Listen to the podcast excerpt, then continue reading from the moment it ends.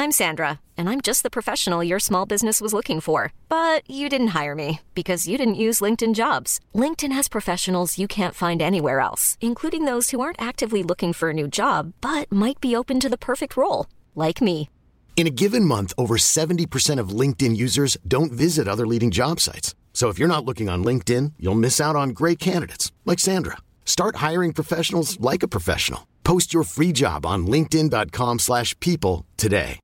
E adesso un bel caffè finito.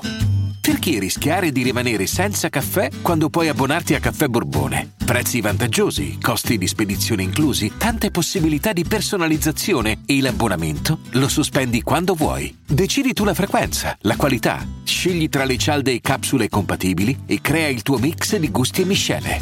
Mai più senza caffè con l'abbonamento Caffè Borbone. Tutte le info su caffèborbone.com. Una delle morti che ha di più sconvolto le generazioni di oggi è senza dubbio quella di Chester, il cantante dei Linkin Park, insomma c'è bisogno che lo dico, Chester Bennington, perché comunque lui è stato ascoltato e amato da chiunque, chiunque, chiunque ha ascoltato in cuffia palla in the hand, impazzendo, incalzando o l'ha vista su un video di Dragon Ball su YouTube, insomma Mo non, è, non bisogna andare per forza sul banale e metterci a spiegare perché questa morte ha sconvolto tutti. E piuttosto quello che ci si è chiesto tutti quanti è perché. C'è questa famosa intervista, ricordo, in cui lui diceva la mia testa non è un bel posto, è un quartiere in cui non dovrei girare da solo. Ecco, ci sono varie teorie e recentemente ne è uscita fuori una che mi ha veramente colpito. Infatti pare che Chester sia stato ammazzato. E questo è, è pazzesco. Aspettate che, che, eh, ritrovo l'articolo. Ecco, la notizia della morte di Chester ha lasciato milioni di fan scioccati. Ok, fin qui tutto bene. Eh, ma i dettagli sono sospetti. Infatti lui è stato trovato impiccato nella sua casa a Palos Verdes, vicino a Los Angeles, giovedì mattina 20 luglio e la sua morte è stata, è stata subito archiviata come suicidio. Anche perché lui, ecco, come diceva il padre, come dice il padre ad oggi, io non riesco più ad ascoltare la sua musica, non riesco più ad ascoltare sia il gruppo che aveva prima, un gruppo l'altro della Madonna, adesso non mi ricordo bene il nome, però me li sto ascoltando in questi giorni perché veramente Chester giovane da paura e dice la sua musica sembra che eh, anticipasse quello che sarebbe accaduto. Ecco, e, questo quindi diciamo va in contrasto alle teorie della morte, però effettivamente del suicidio, però effettivamente il mondo del rock eh, eh, le tematiche del rock comunque eh, sono quelle, le, le, difficoltà interiori ci sono, Chester ha avuto tanti problemi, è stato insomma molestato eh, sessualmente eh, da ragazzino, adesso ci arriviamo, e quindi di conseguenza sì, i, i moventi per un suicidio ci sono, eh, però, però, tuttavia si attende ancora un rapporto ufficiale dall'autopsia. La dinamica di suicidio risulta essere molto simile a quella del suo amico Chris Cornell, che si è suicidato, suicidato il 17 maggio di quest'anno. Entrambi i musicisti sono stati, eh, di quest'anno, ecco adesso non lo so, l'articolo è un po' datato immagino, eh, quindi magari 17 maggio dello, dello scorso anno. Entrambi i musicisti sono stati trovati appesi a una porta e entrambe le morti sono state prematuramente archiviate dalla polizia come suicidio. E fin qui tutto bene. Se non fosse che la cosa più strana è che Bennington si sarebbe tolto la vita il giorno del compleanno di Cornell. Ora, è chiaro che il parere mainstream è che loro fossero depressi e dipendenti da droghe e alcol e questo non lo escludo. È, cioè, le tesi eh, di omicidio non si escludono con queste eh, parole. Anche chi dice che, eh, ma qualche giorno prima era lì con le foto, con la famiglia sorridente, no, non, non, cioè la depressione è più subdola di quello che sembra. E anche se nel 2011 Chester ha affermato di essere sobrio. Non bevo, scelgo di essere sobrio ora. Negli ultimi sei anni l'ho bevuto, ma non voglio più essere quella persona. Quindi la verità è che entrambi i cantanti erano legati da vicende di pedofilia. Infatti Bennington ha ricevuto, ha subito abusi sessuali a sette anni da un uomo molto più grande. Ok? E lui dice che aveva paura a, a raccontarlo perché magari eh, potevano pensare che fosse gay. Ai tempi, pensate un po', e che comunque si sentiva in colpa.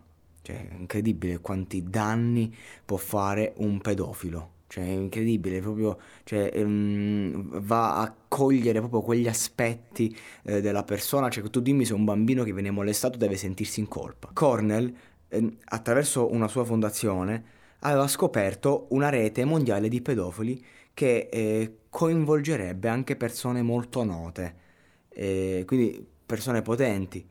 E dalle fonti, che schifo, mamma che schifo, per, da, dalle fonti dell'artista, ehm, insomma, lui voleva denunciare eh, pubblicamente e fare i nomi prima di essere stato ucciso.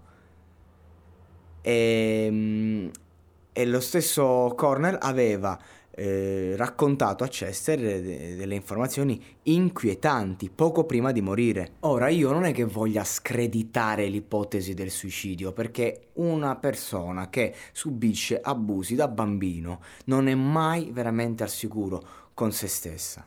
Mai. Quindi io non sto dicendo che magari questi due soggetti eh, non si sarebbero prima o poi suicidati. Io quello che voglio dire è perché ammazzarti quando hai determinate informazioni. Cioè fosse anche il tuo dolore immenso, e lo è, fosse anche tutta la tua situazione eh, catastrofica, la depressione, l'alcol, la droga, perché ammazzarti dopo questo? Cioè come minimo lasci un, un, uh, un fascicolo con i nomi di, di, questa gente, come minimo li sputtani mentre ti impicchi, se, se hai paura non lo so, no? Ok? Cioè, a me non mi torna, a me sta storia non mi convince affatto. Questo è il discorso. Io non ci credo che questi sono ammazzati ed è inutile che la vogliamo archiviare, dire tutto quello che ti pare, assolutamente. Però la verità è che lo stesso Chester Bennington, quando ha saputo della morte di Chris, è rimasto molto turbato e, nonostante i suoi problemi, stava cercando un modo di far luce dietro questa morte.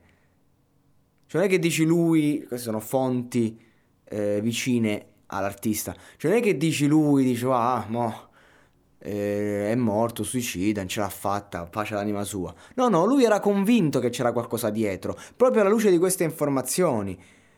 Quindi, di conseguenza c'è stato tutto un, un, lavoro dietro che stava cercando di attuare. Addirittura si dice che stavano cercando di fare un documentario con altre persone per sputtanare questo giro di pedofilia enorme. Io non ci credo a questa morte, né di Chris né di Chester. Per me è tutto, è tutto organizzato, è tutto un, omicidio. E purtroppo però secondo me non arriveremo mai veramente alla luce.